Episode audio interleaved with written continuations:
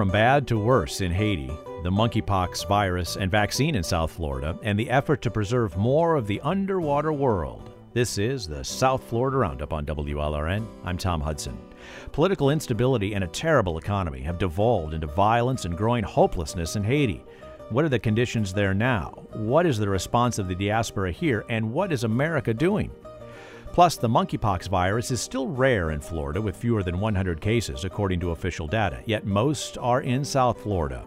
There has been strong demand for the vaccine and short supplies. Is this another flat footed response to a public health risk?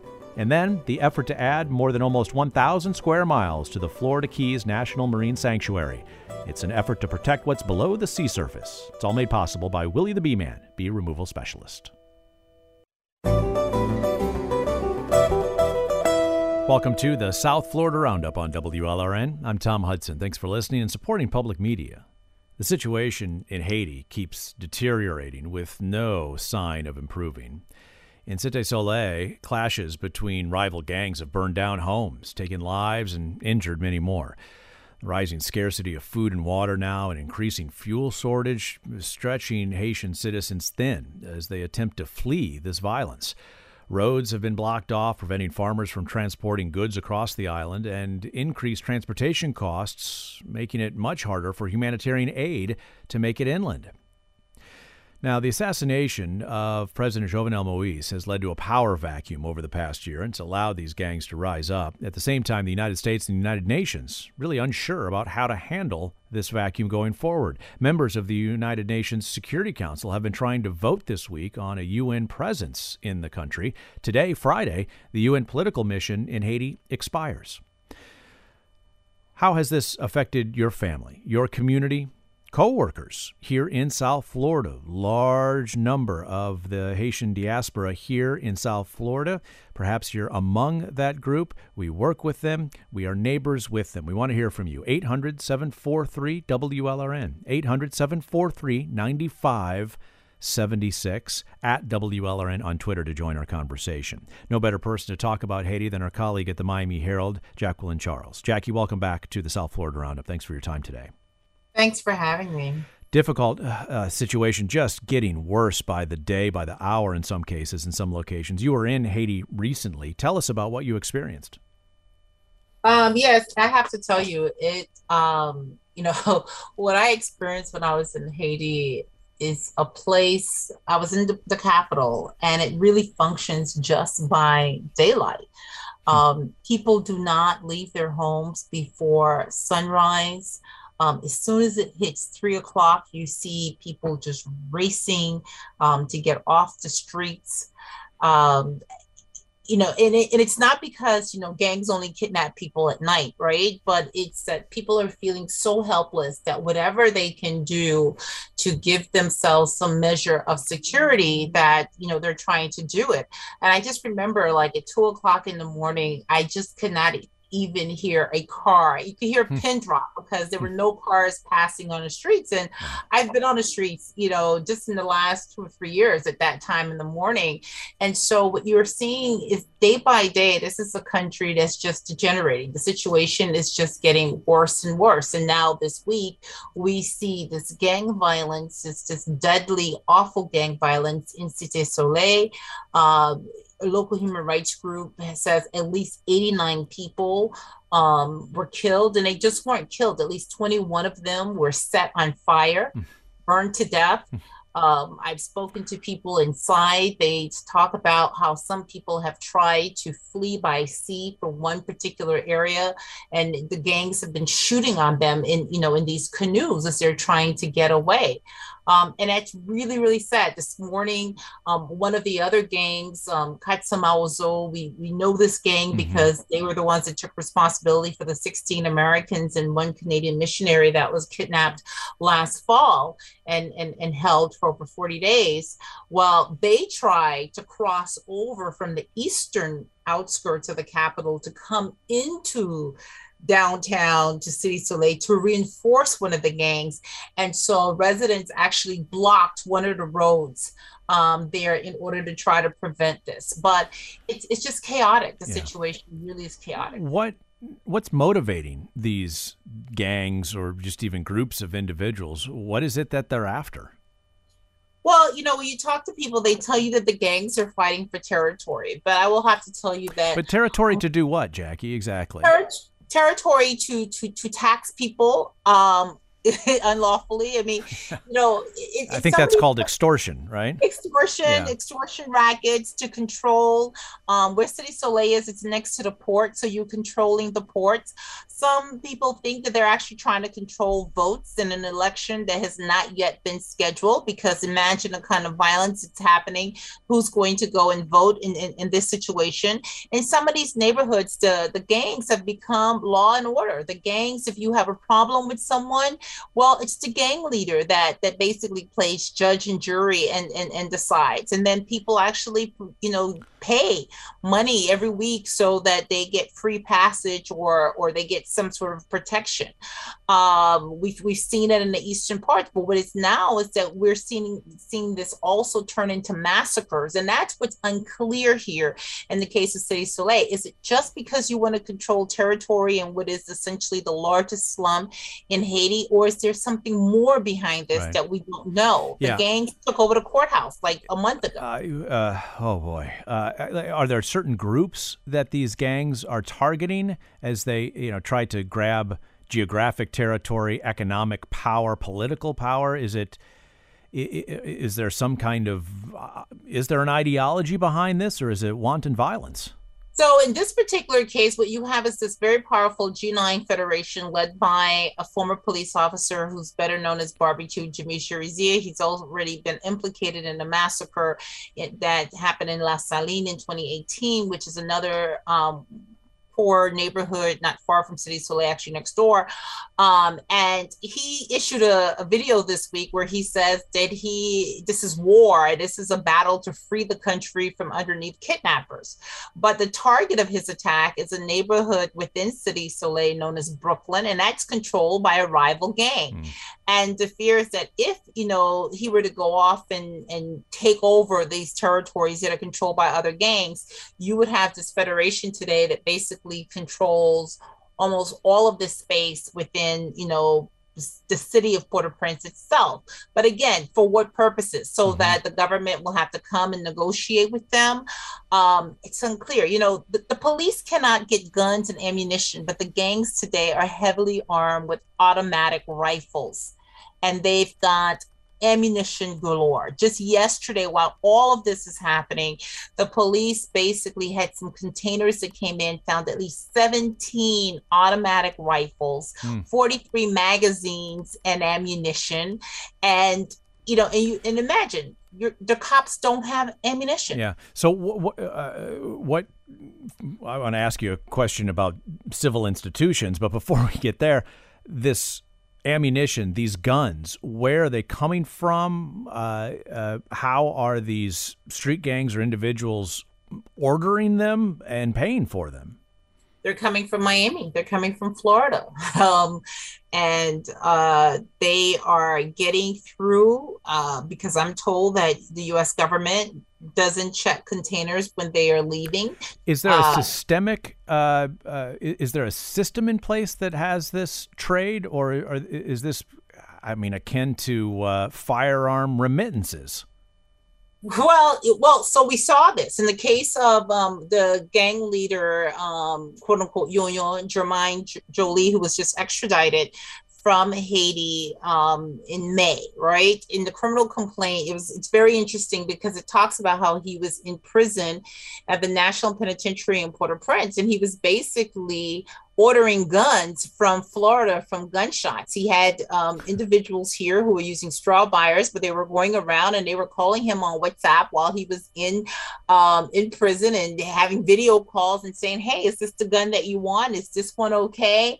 Um, and basically, we saw how they were purchasing these these these weapons and then they were putting them in you know containers with clothing and toys, and then even taking a picture to show exactly where the gun was headed that they were sending. And then the gun arrived, you know, in Haiti and it was, you know, consigned to someone and, and dropped off at, the, at, at their homes. What happened is we are relying on the Haitians at the port to basically check these containers when they come in. Well, if the ports are controlled by certain individuals yeah. and they know the stuff is coming in, then it gets in. I mean, that's it, the situation there uh, unfortunately with the corruption at the port um, paying people off we are seeing that this is this is ending up and even there was a case just last week where they confiscated a bunch of weapons and the person who supposedly was responsible was arrested and then was free hmm.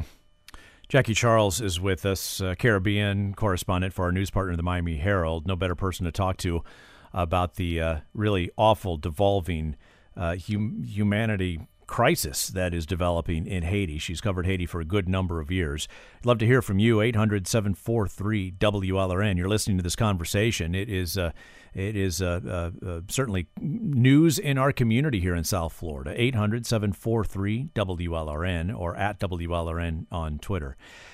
Uh, Jackie, what, if any, civil institutions are present in the daily lives of Haitians? As you describe Haiti as a uh, sun up to sundown uh, community now, where people flee from the streets before the sun sets. Are there civil institutions that are present in the lives of Haitians?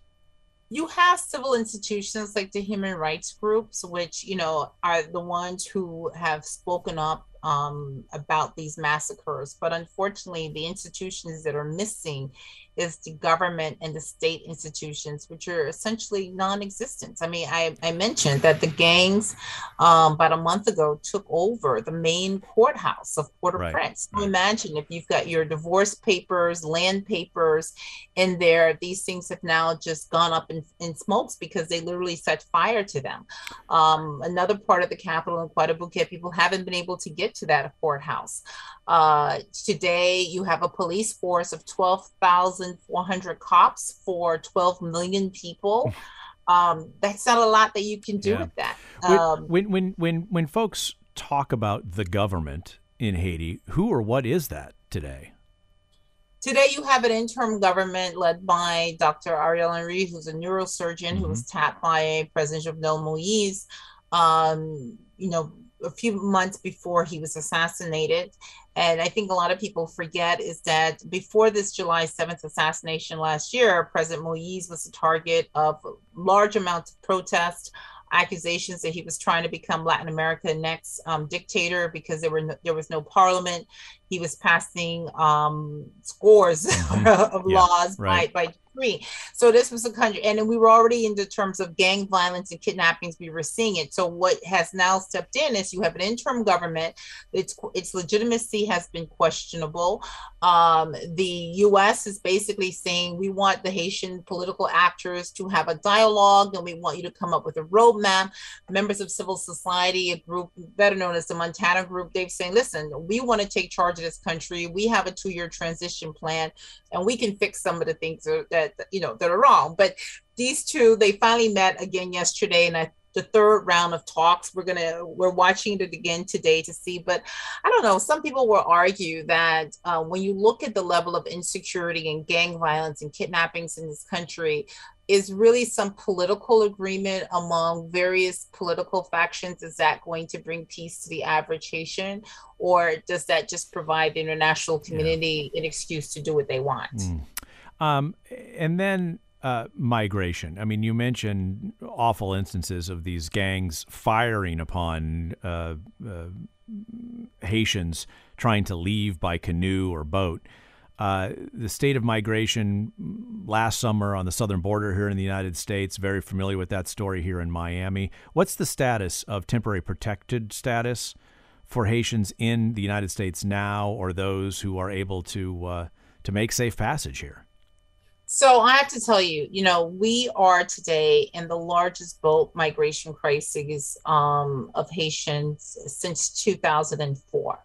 While a lot of focus was put on Del Rio, um, Texas, those are people who that was the situation last summer at the southern yeah, border. last right. summer. Those are people who are coming from Chile, from Brazil, right, right. having fled Haiti after the 2010 earthquake. But what's been happening right here in front of under our very nose in South Florida is that Haitians have been leaving the island by boat, and sometimes it's ended up tragically more Yeah. than 6,000 Yeah.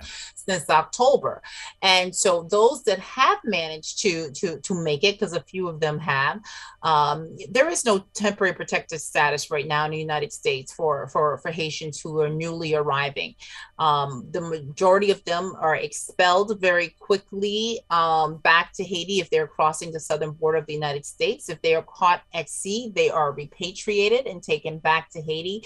People are fleeing and they're fleeing kidnappings and they're fleeing the gang violence. They're risking their lives to go to an isolated area of the country to basically get on a boat to further risk their lives. And what they tell me is like, look, we're already dead. The only difference is that we're not buried yet.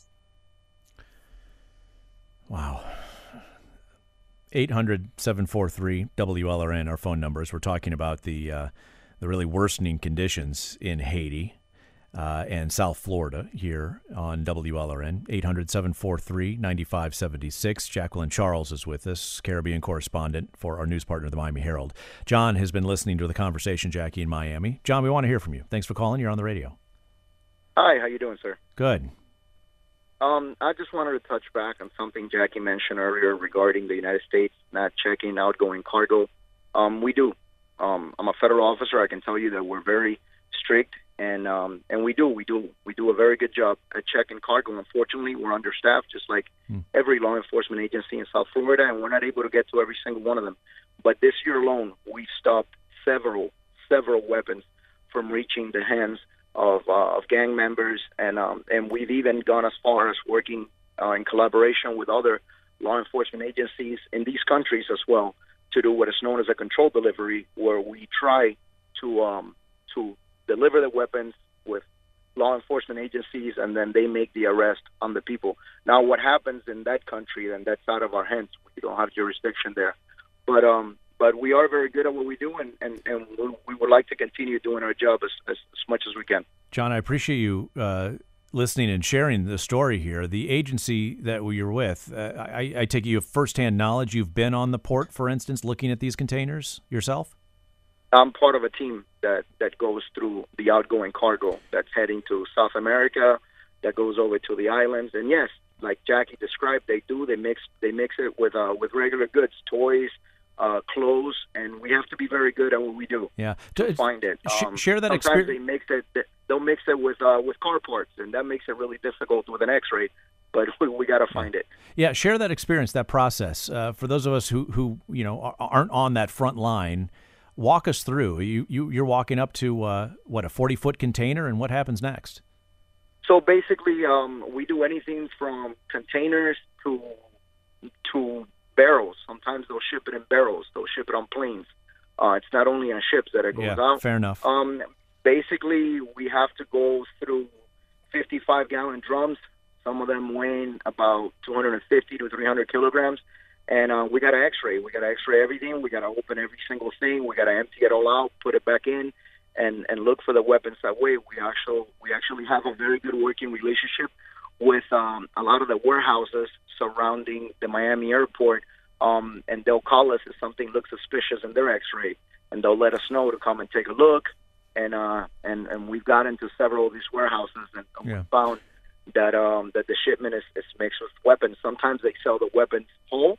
Sometimes they send the weapons in parts. Now it's unfortunate, but it, it does happen. But I just want to let the public know that it, it doesn't go unnoticed, and, and, and we're doing our part. Again, I appreciate you calling, and I know you didn't call for me to uh, spark a conversation, but you have this firsthand knowledge, a unique knowledge here on the front lines. Uh, John, if you could share with us, I mean, I just I made the wrong assumption that most of this, if not all of it, was more of a maritime trade, but it sounds like uh, your experience, John, with the with the federal agency you work with, it, it, these these weapons are also making their way to Haiti via via the air, Oh yeah, of course. and and is that on commercial planes?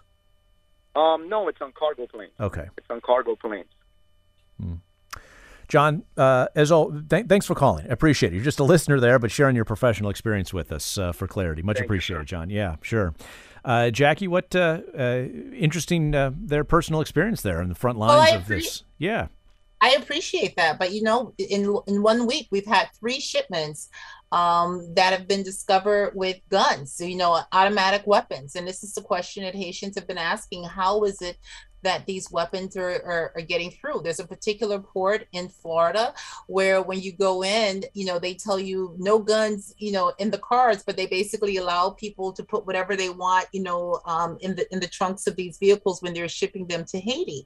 And so I know that the Homeland Security Investigations has opened up an office in Port-au-Prince, but the reality is is that these weapons are still ending up there and people have been very curious about what's happening on this end. And I've been told by State Department officials that says, oh, well, we know we can't check everything that's going mm. out. Yeah. And John there describing just being short staffed as well. Yeah. Jacqueline, thanks so much for uh, sharing all the reporting with us. Always great to have you on the program. Thank you. Jackie Charles is uh, the Caribbean correspondent covering Haiti for our news partner, of the Miami Herald, here on the South Florida Roundup. Still to come, monkeypox, the virus and vaccine in our region. 800 743 WLRN, our phone number. Have you tried to get the vaccine? Share that experience with us. 800 743 WLRN.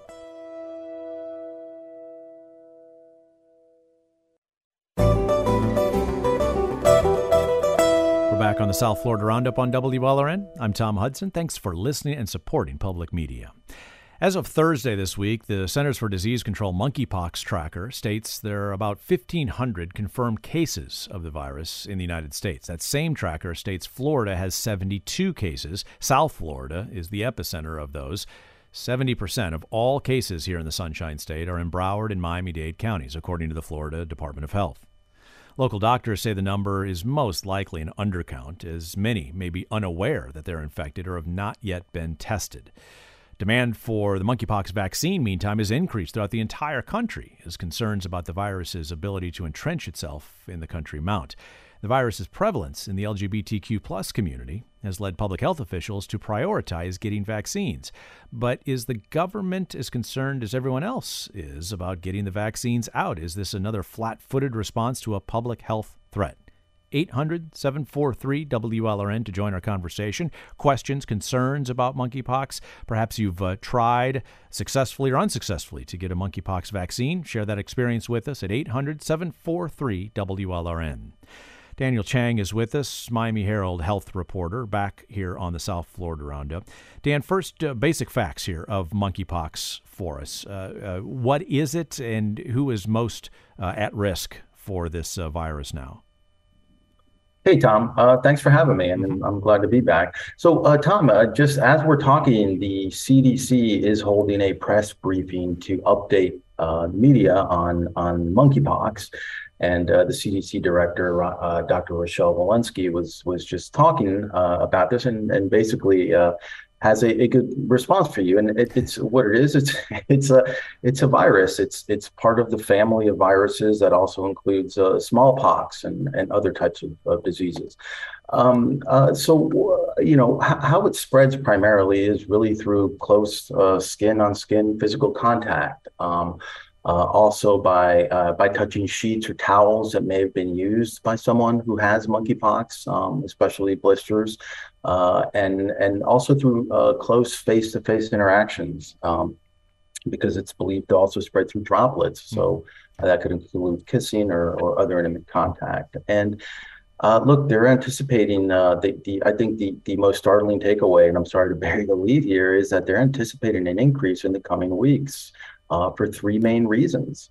Uh, one of them is that the CDC says they've transitioned to a, a new reporting system that's more streamlined and will allow states to make it easier and quicker to report cases in real time. Um, but also with the increase in cases, they expect that they're going to start seeing the results of this increased exposure. And it typically takes about three weeks after exposure for the symptoms uh, to, to begin. So they're anticipating an increase in cases basically throughout July and, and into August.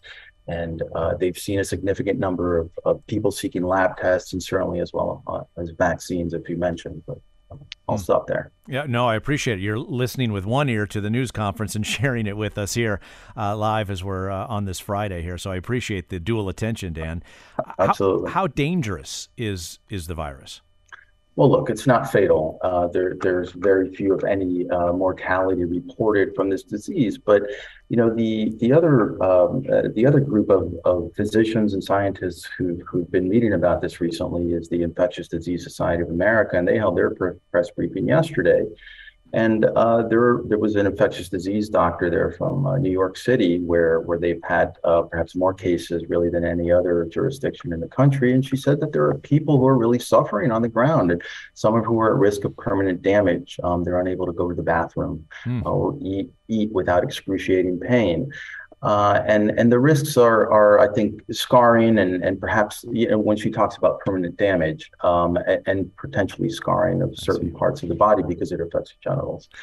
Um, so again, it, it's not a deadly disease, Tom, but it's it's spreading, and we have the ability to contain it. And um, there are lots of other difficulties uh, uh, that I, am sure we'll get to uh, later on in the show. Yeah, how does one test for monkeypox? Uh, uh, you know, the last two years has yeah. Uh, been quite a public health and communication experiment about about testing for viruses. What about this monkeypox?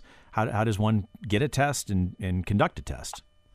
Well, Tom, now you're able. You, you got to get a test either through your provider uh, you could try through the Department of Health, but also um, uh, the CDC and the, and the, federal government has signed on with uh, uh LabCorp and other commercial labs, uh, perhaps Quest as well, that that will offer these tests. So they've increased capability. Uh, Rochelle Walensky was saying immensely, from about 7,000 to nearly 7,000 to nearly 70,000 uh, uh, a day, perhaps, that they can take. But these results take time. And to hear the physicians on the ground talking about it, including Dr. Lillian Abbo, who works at Jackson Memorial Hospital here in Miami, uh, it's difficult to get these tests. It had been more difficult. So initially, when they started, uh, they were sending tests to the, tests to the Department of Health uh, and they had to have them tested through the public health labs, and that could take days to get a response. It still does, but instead of eight days, it takes maybe three days, is what they were saying. Mm. Um, so, it, you know, it, it, uh, it, it's it's gotten better. Um, and and what she says is that uh, uh, you know what they've complained about as well. What I heard the doctors talking about is that the approval process of of having to go through multiple layers of administrative approvals and paperwork to get treatment. There is an antiviral available that is not indicated. For, it's indicated for smallpox. It's not indicated for monkeypox. Indicated meaning it, approved by the FDA. Correct. Yeah. Exactly. So they need to get a special sort of waiver to use it for something other than smallpox. Yeah, off-label use of something like this. Right, it's very similar. So, um, so look, over the last week, they've started using the commercial labs to answer your question. But remember, there's also a cost associated with those, mm. Uh, mm. And, and, so that puts a strain on resources. Yeah. Um, but yes, that's that's the uh, response. Uh, Daniel, stick with us here. Uh, we'll take your questions uh, that you may have about monkeypox. Uh, 800 743 9576 is our telephone live on this Friday. 800 743 WLRN. We're going to welcome in Robert Boo to the conversation. Robert is the CEO of the Pride Center at Equality Park in Wilton Manors. Robert, thanks for creating some time to talk to us today. Well, thank you for the information, Tom. I hope you're able to hear me correctly. Uh, I can hear you loud and clear, Robert. Uh, I'll, I'll ask about vaccines in a moment, but what about testing? Uh, we were just talking about uh, some of the efforts to improve the time to test with uh, with Dan. Uh, what experiences uh, are you hearing about from from folks that are trying to get monkeypox virus tests?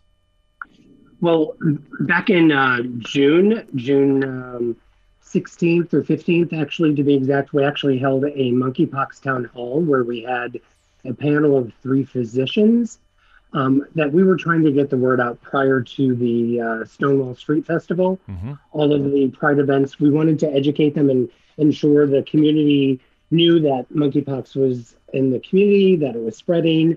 Um, and so one of the doctors, um, Dr. Henry from AHF, uh, explained the process that um, he, he, for example, that week actually had a patient come in they thought it was an, a different STI. It turned out to be monkeypox. They had to send it off to CDC to have it. STI uh, is a sexually transmitted infection. Is that right, Robert? Yes.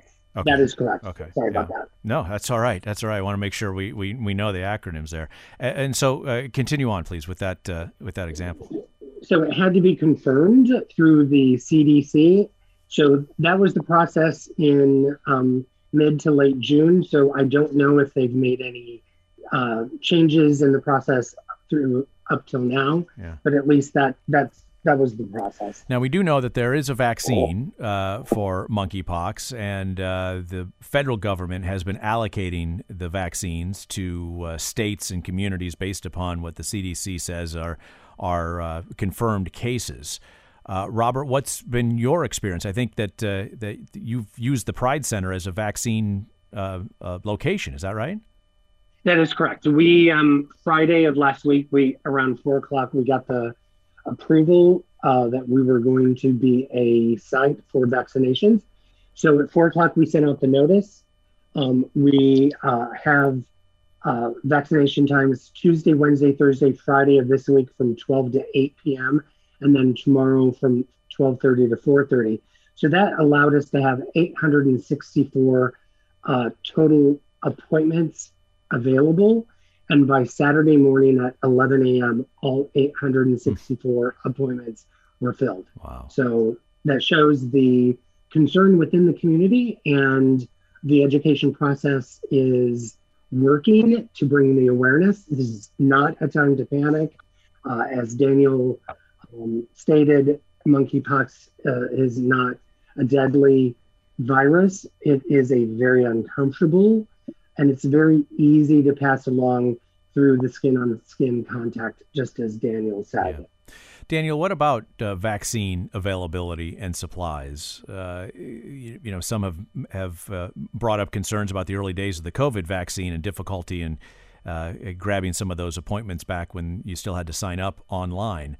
Uh, what what do we know well, about the about the supply and the distribution of the uh, vaccine? Well, the supply is limited, as, as Robert has indicated, and as as the CDC has said. Um, Dr. Walensky, the director of the CDC, was just talking about that. Um, uh, that it is frustrating, and that uh, you know it's it's a two phase um, uh, uh, uh, vaccination.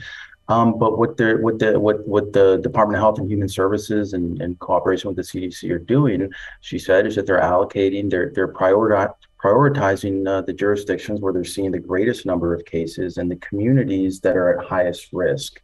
And in Florida, that that includes uh, Broward is the jurisdiction where we've seen the greatest number of cases. And um, as as we've discussed, it, you know, one of the communities at highest risk is certainly um, men who have sex with men. Mm-hmm. But it's important to remember that there are women and children who've also globally uh, gotten gotten infected. This is a global outbreak, very similar to COVID nineteen, and it's going to re- require an, an overall response that that um, you know takes into account that this is a disease that that that that can spread easily. Uh, perhaps not as easily as COVID nineteen, yeah. but certainly it appears to be on the rise. Robert, what it, what it does the the uh, LGBTQ plus community make early on in the response from uh, health regulators, uh, state health folks, CDC, uh, and others involved in this response thus far? Well, there, there was um, obviously there was a lot of concern, and people were wanting to get more information. Um, I, I want to piggyback on what Daniel said. This is not a gay men's disease or virus. It affects everyone in the community. So it is in the interest of the entire community that we try to contain this and we don't stigmatize it to say, oh, it's only gay men who have to worry about this. I'm not gay, uh, so I don't have to worry about it. But it does impact the entire community. Uh, there's certainly the science involved, and and and that uh, uh, uh, shows through in this. Are there echoes, though, Robert, of the early days of HIV and AIDS as the LGBTQ plus community wants to wants to deliver just that message that this is a, a global, a community wide uh, uh, you know, a regional wide public health threat. Yeah, and and that's why the more we talk about it, and we talk about it at kitchen table topics, yep. we one we um, remove the stigma, and two we also ensure that people aren't sitting there and going, "Well, this doesn't impact me, so I don't have to worry about it." Yeah. And so, uh, Robert, you mentioned you had uh, appointments or do have appointments, not available though. You're vaccinating today, uh, right, at the uh, Pride Center as we speak. You've got appointments all afternoon and tomorrow? Correct. So um, if you go to our website, pridecenterflorida.org, that's all spelled out. We'll click on the link to see if there's any available um, appointments that do become available. Uh, keep in touch because going back to the website, because additional vaccination dates may be added. We are waiting to hear. Uh, the city of Wilton Manors also was providing um, vaccines uh, Wednesday, Thursday, Friday of this week, and uh, may had, add additional days to their allotment as well next week. So it's it's continuing to evolve. People just need to be, and it's really easy for me to say. People need to be patient. They need yeah. to be aware, and they need to just kind of check and see uh, if an opening does come up or if additional sites or dates are added. Daniel, I, am sure that uh, that uh, some of what uh, Robert is describing in terms of the process of securing a vaccine appointment is rhyming with uh, what we experienced in the early days of the COVID 19 vaccine, right? Uh, be patient, uh, look online, hit refresh, hit the link, you know, all of those types of things. Is this, could this, how does this contribute to vaccine access and equity? Well, uh, you know, Tom, it, it's it's a great question because we all access healthcare differently, and yeah. it's important to re- it's important to remember that.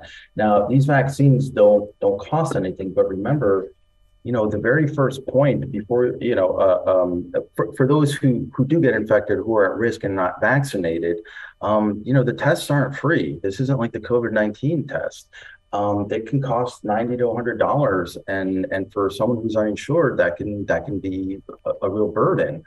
Um, uh, but you know, in, in terms of the frustrations ac- accessing the vaccine, I think it's just kind of the difficulties that we often see when we try to launch a, a campaign. Uh, this is a lot more targeted, though, you know, and there are fewer people, but there are also fewer vaccines available. There hasn't been a, a, a big increase in, in production yet. Yeah. Uh, and, and, so, you know, th- I, I, think the supplies are more limited, perhaps to some degree.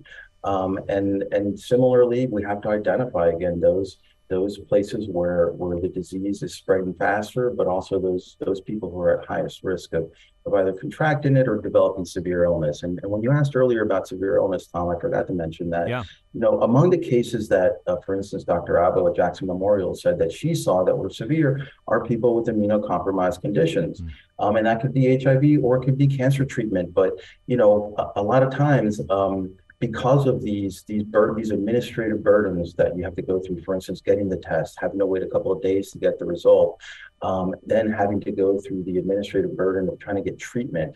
You know, somebody could run the course, uh, the disease could run its course, yeah. or perhaps it could continue to get worse. So, uh, you know, they're still trying to um, to get things to work right, I guess, or the trains to run on time. Mm-hmm. I'm not sure if that's the right metaphor. Yeah. Yeah. Uh, yeah, but you know that's that's always difficult to do, yeah. um, especially at the outset. Mm-hmm. So, and um, education is important. Uh, they, everybody emphasize how it's important to really educate the community, let them know that this is happening, what they can do, and not to you know, not to cause alarm, but certainly how to identify it and where to seek help. Daniel, appreciate you sharing your reporting with us. Thanks for being back on the program. You're welcome, Tom. Anytime. Thank Daniel you. Chang, healthcare reporter for our news partner, the Miami Herald. And Robert, thanks for taking time out as well to speak with us today. Anytime. Thank you for the opportunity. Sure. Robert Boo is the CEO of Pride Center at Equality Park in Wilton Manors. Still to come on our program, we'll talk about a, uh, a possibility of a massive increase of protecting what's under the Florida Keys.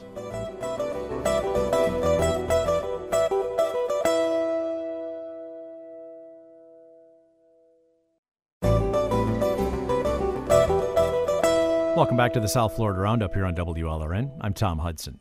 Imagine a football field, an American football field, sideline to sideline, end zone to end zone. Now imagine a half million of those American football fields. This is about how much area could be added to the Florida Keys National Marine Sanctuary under a plan unveiled this week. Sarah Fangman is the sanctuary superintendent. She says that the sanctuary was created in 1990 to protect the Florida coral reef and its ecosystem stretching from Key Largo to the Dry Tortugas. Andy Bruckner is the sanctuary's research coordinator, and he shared with us that the water of much of South Florida, including the Keys, of course, is filled with fishing, boating, and diving opportunities, all supporting the economy and drawing millions of people to the Florida Keys. So let's talk about this effort to uh, increase the Florida Keys National Marine Sanctuary, adding almost a thousand square miles. Stephen Frink is along with us, publisher of Alert Diver magazine. He's seen uh, some of those square miles underwater, close up as an underwater photographer. Stephen, welcome to the program. Thanks for your time today. Thank you. Glad to join you. Thank you. Yeah, you've uh, lived in the Florida Keys, Key Largo, for a good long time. Describe how the Florida Reef has changed through the years during your diving career. Well, I arrived here in 1978, so the reef track was quite different. Um, I think the thing that, that I recall most vividly from those years, um, I would go up to Carey's only sporadically because it was a long run from where I was at the south end of Key Largo. And there was this huge track of uh, elkhorn and staghorn at South Carey's.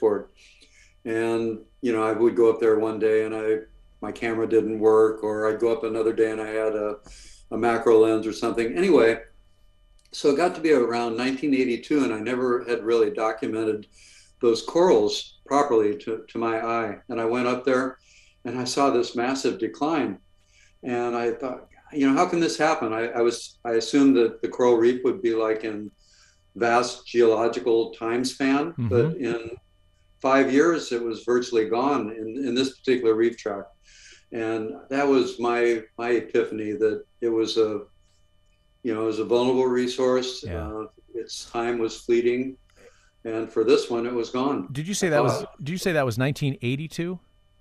From it, it started to decline in 82. I don't want to say that all of all of the reef track was gone in 82 right. but this particular chunk of pristine coral hmm. was massively impacted by 1982 so my quick math says that was four decades ago stephen what, what when was the last time you were out on the reef and what did it look like well the last time i had a photo class in, in june and there was a lot of new coral growth hmm. um, i think it, it really massively depends on water quality and well there, we also have coral restoration but i was diving a place called banana reef um, which is like an inner reef track.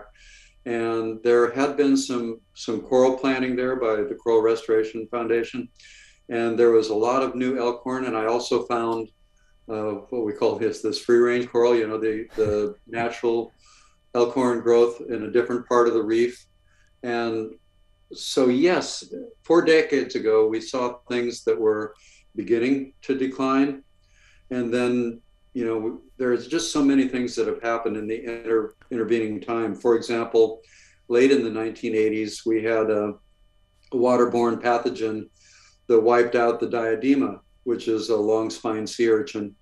And, you know, at, at the time living it, I thought, great. Now when I do a night dive, I, am not going to get stuck in the knee. right, right, by the urchin, sure.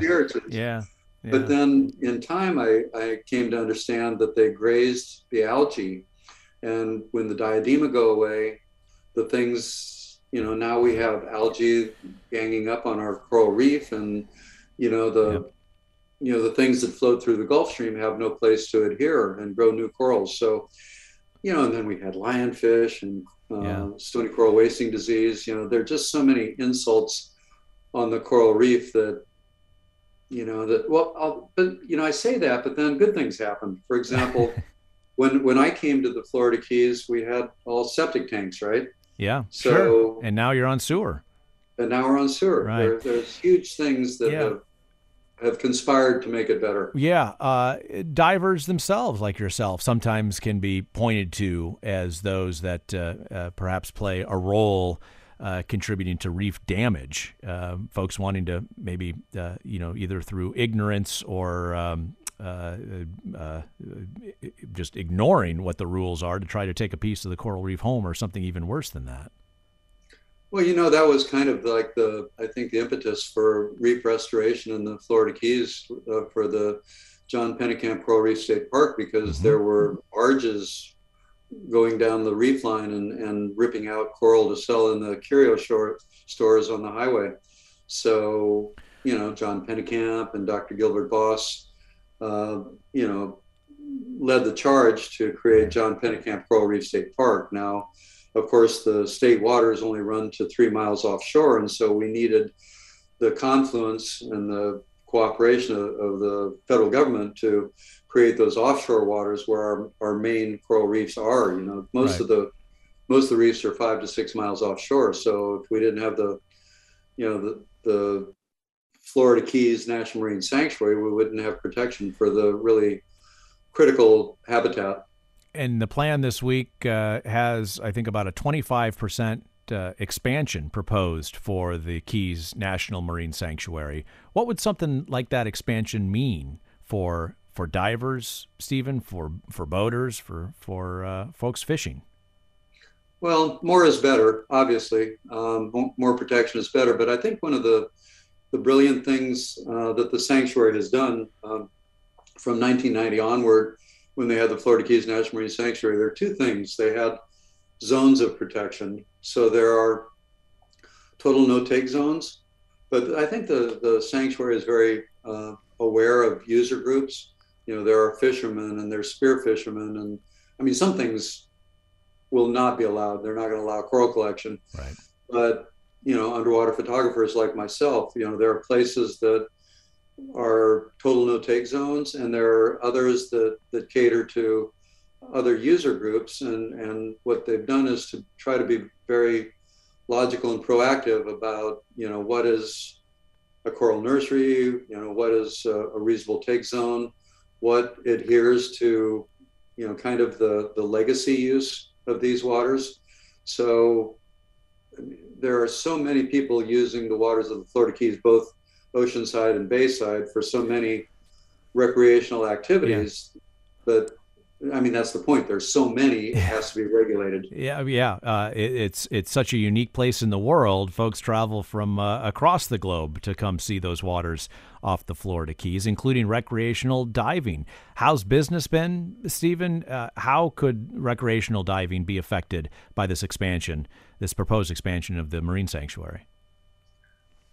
Well, I think it can only be better. I mean, I, I think about what happened uh, when we had the pandemic and, and the Florida Keys was one of the first places was open, you know, Cayman and the Bahamas and, you know, the, the people that, you know, that share the, the pie of traveling divers, they couldn't really do it. And so everybody was coming down the overseas highway and, and diving the Keys, you know, the hotels did really right. well, the dive shops did really well and truthfully, the the reef did quite well. Um, so, I think if you have more uh, available resource that is protected from from a, a, commercial point of view, mm-hmm. you know, the dive operators are going to be very well served.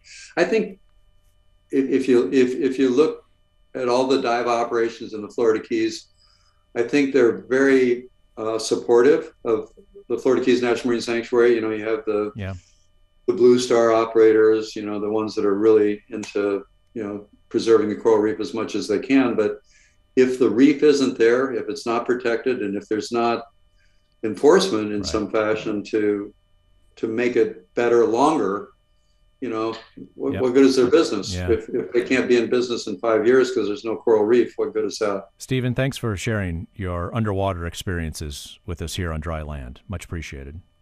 My pleasure. Stephen Frink is the publisher of Alert Diver magazine and an underwater photographer based in the Florida Keys. Speaking of which, today we say goodbye to uh, our southernmost reporter here at WLRN, Nan Klingener. Her dedication to telling the stories of the Keys for WLRN and our national international partners runs very deep. Uh, we appreciate all of the reporting that she has covered here in the Florida Keys for all of us at WLRN. Nan, thank you for all you've done for WLRN and journalism here in South Florida.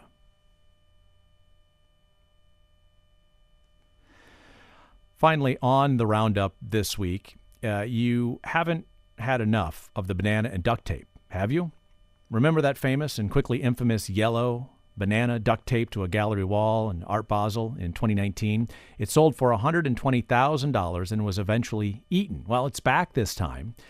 Another artist sued the Art Basel banana artist, claiming he duct taped a banana, called it art, and had it copyrighted 19 years earlier. that other artist sued, arguing that his was the first uh, or top banana, forgive the pun. The Art Basel banana artist asked a judge to throw out the lawsuit. And this is where justice has to peel away from the art. In court, such legal tests are used like substantial similarity and strikingly similar. Those were considered in this lawsuit. So was what was called an abstraction filtration comparison test of these works of art. The position of the banana was looked at, the angle of the duct tape, what the banana was duct taped to. All of this was considered in the legal case. And so the Miami federal judge decided that the lawsuit claiming the Art Basel banana copied the earlier banana and duct tape can, in fact, move forward. So, a plantain and duct tape, has that been done yet? That'll do it for the South Florida Roundup this week. It is produced by Natu Tway. Our engagement editor is Katie Cohen. News director is Terrence Shepard. Alicia Zuckerman is our editorial director. Jessica Bakeman is the senior editor of news. The director of radio operations here at WLRN and our program's technical supervisor is Peter J. Maritz. Richard Ives answers the phones. I'm Tom Hudson. Thanks for calling, listening, tweeting, and supporting WLRN and public radio throughout all of South Florida. Our program is made possible by Willie the Bee Man, bee removal specialist.